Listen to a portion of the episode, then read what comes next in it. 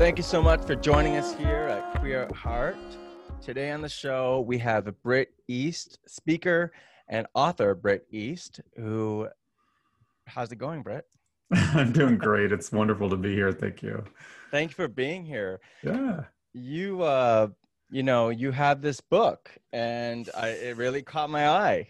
And here we are talking about it. It is called A Gay Man's Guide to Life Get Real, Stand Tall, and Take Your Place. Um, now, that was very eye catching for me because it's very kind of, you know, straight to the point. This is a guide to a gay man's life.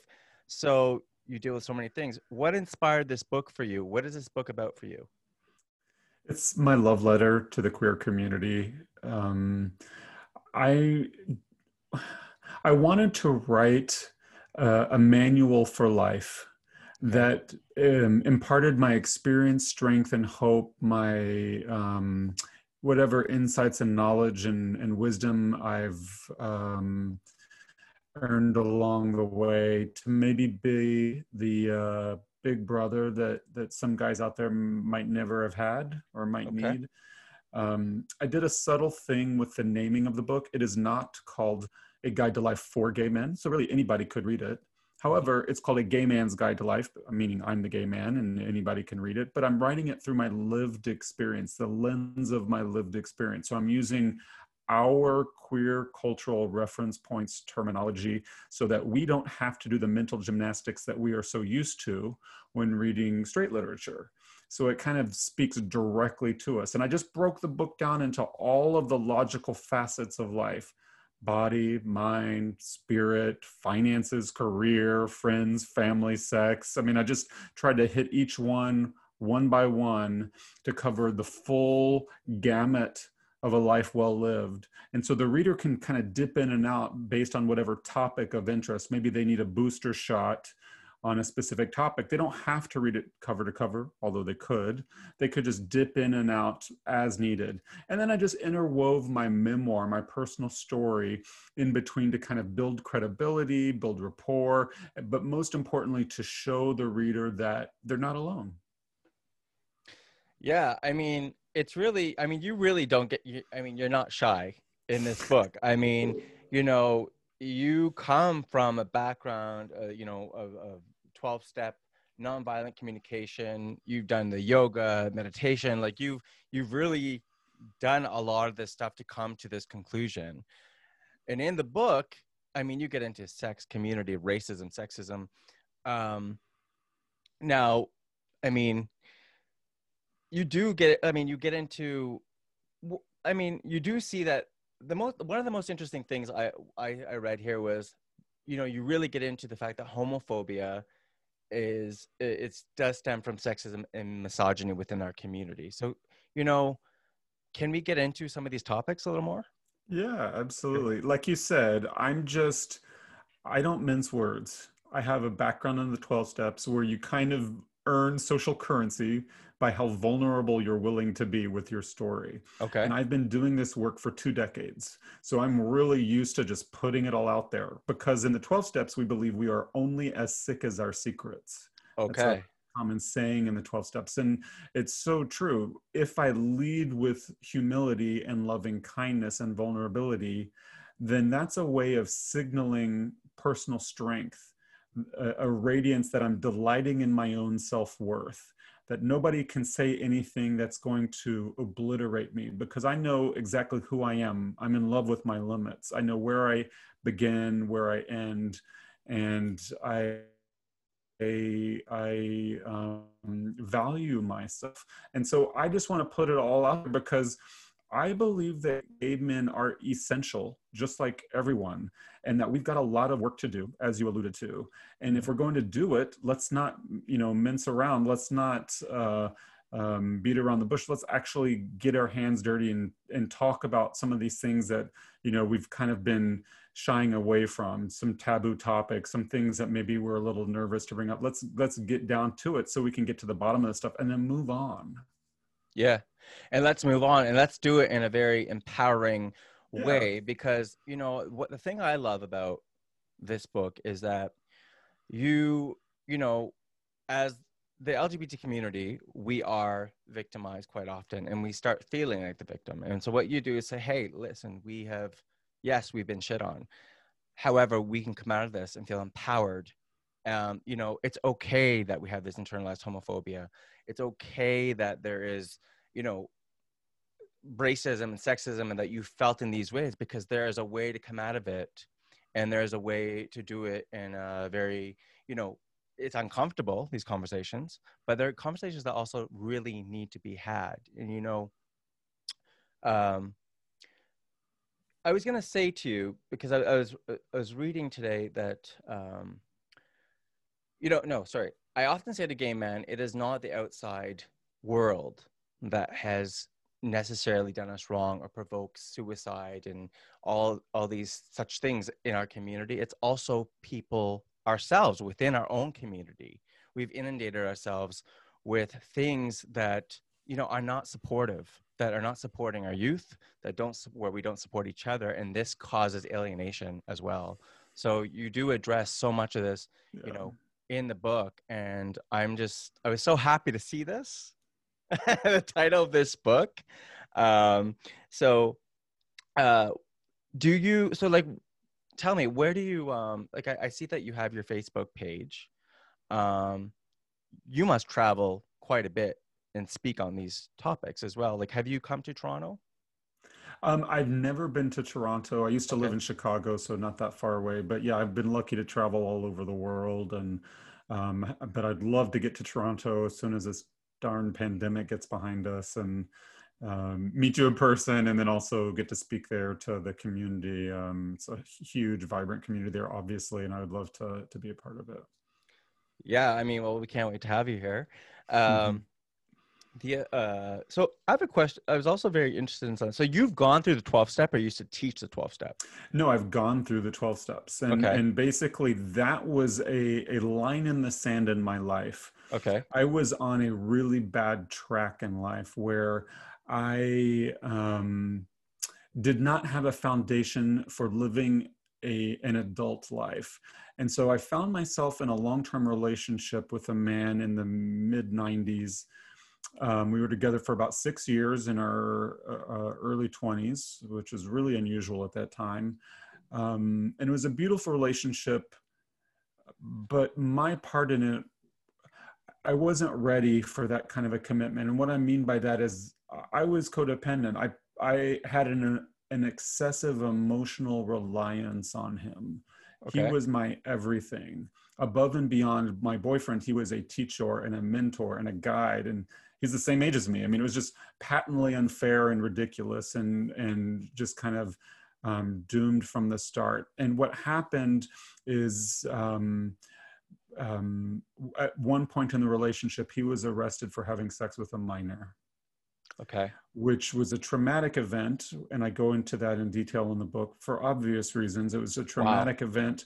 But for me, it hit even more deeply because I was so thoroughly enmeshed in the relationship. Because he was my everything when the relationship went through this crisis, it hit me. I did not have a, any sense of resiliency separate and distinct from the relationship. Ah. And so my world was obliterated. But the grace in that moment is that through some miracle, series of miracles, I decided to stay in the relationship, not out of any kindness or, or big heartedness, but because I was desperate um, and and completely afraid of being alone. Um, but because I stayed, it meant that I was open to receiving the gift of his recovery. So the other miracles, he got into the 12 steps for sex addiction. Okay. And he started to get better. And then I got into the companion program for codependence of sex addicts. And wow. in those meetings, I became acquainted with the 12 steps, but it was also the thrill of togetherness that I experienced by sitting in these circles with these amazing people from all walks of life who shared similar stories to me and then taking off my mask for the very first time and this gets to what you alluded to previously where yes, we we are in many cases in have adverse experiences as queer people whether through childhood or adulthood or whenever but we also have a part to play in our own disempowerment. When we internalize those adverse experiences and start to believe in some cases the bigoted messages the biases the prejudices about us and we start to we start to dwell in those um, feelings of loneliness and, and longing, then we also inadvertently derail our lives. And that's where i was. And i learned to take off my mask for the very first time. I my particular mask which is very common in the gay male community was that i wanted to be the best little boy in the world. In fact there's a whole book called that written yeah. in the 80s um, because it's so common. And so when i got started to get real i was then able to create a life worth living. And two decades hence here i am. Living in your own light. Yeah, exactly. A li- life that I was able to construct out of mindfulness and love. And in fact, even though it's a traumatic story with my boyfriend at the time, we actually stayed really close. Mm. And he's married and I'm married and uh, we're still friends. And he actually lives in, we were in Chicago at the time. We both now live in Seattle and our husbands are friends and we get together and hang out. So it's actually a story with a really beautiful ending. And it's a relationship that I treasure because now we've known each other for over 20 years which in the gay community isn't maybe as common as it might be. So it's a relationship that I deeply treasure and, and think about all that we shared and went through and transformed and alchemized together. Um, but it's foundational to who I am today. Wow. I mean, you know, you've, you found a way to really like you know find that light that switch you know that that mm-hmm. switch we all want to turn on when we're in the dark right and uh, we all want to find it and you just you know you found a way to do it and and write a book out of it and that's really that's really beautiful. Before we before we end this and wrap like this up i want to say that you get into things um you know you get into things such as racism homophobia uh, and sexism and how it comes from like whatever our self-hatred sexism and misogyny which is very you get into a very interesting part of the book about misogyny in which i don't think is talked about a lot but you also get into corporate bigotry which is cool because you know you, you say like hey well obviously this is happening because we don't have enough diversity in these workplaces. It's all usually cisgendered men so of course we're going to have these issues right so it's like you you approach these issues with such kindness and such uh you know grace and and uh and just what we all need is is gentleness and understanding and compassion. And for anybody listening i want to say that uh you don't approach it with this like new age fluff necessarily. That's, yeah, that's not me at all. It's not you at all, and that's what I love about it is it's fathomable language. Yeah, yeah. You know, and I think that I told you this when we when we were talking before. Um, but uh, before we wrap this up, is there anything else that you want to tell the audience about this book, or where they can connect with you? Yeah. Your social medias please. Absolutely. So there's i think a, i think we live in an epidemic of loneliness among gay men and it's really serious that we start to stand up and take the place that is due us by our birthright and, and to sharpen our elbows and take up a little bit more space stop slinking in the shadows and sitting in the cheap seats kind of get up on stage grab the mic and sing our song and it's a simple recipe to do that. It's just it's just tough to implement. It's an art to implement it.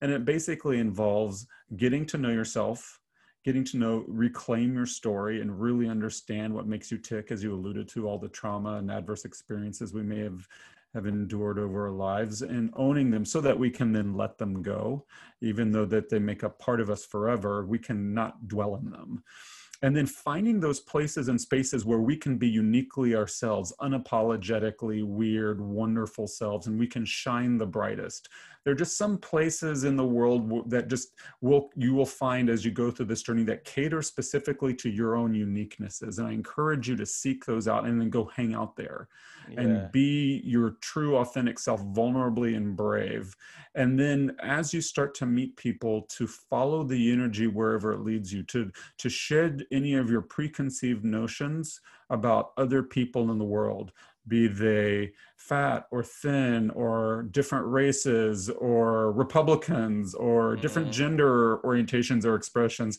whatever they might be, let go of those preconceived notions and prejudices so that you can follow the energy wherever it leads you without any sort of attachment to outcomes, without engineering any sort of you know certain situation that that your ego that your brain might think that you have that that that's in store for you. And just allow the universe to do its magic by creating as, much space as possible and following that energy. That's really kind of the recipe for love that i lay out in the book. And i go in like you said into tremendous detail in all the ways that we self-sabotage through racism misogyny internalized homophobia etc all sorts of biases that we as gay men uh, um, put out into the world that we need to own and we need to change our behavior. And I go through all the ways in which those limit our access to love.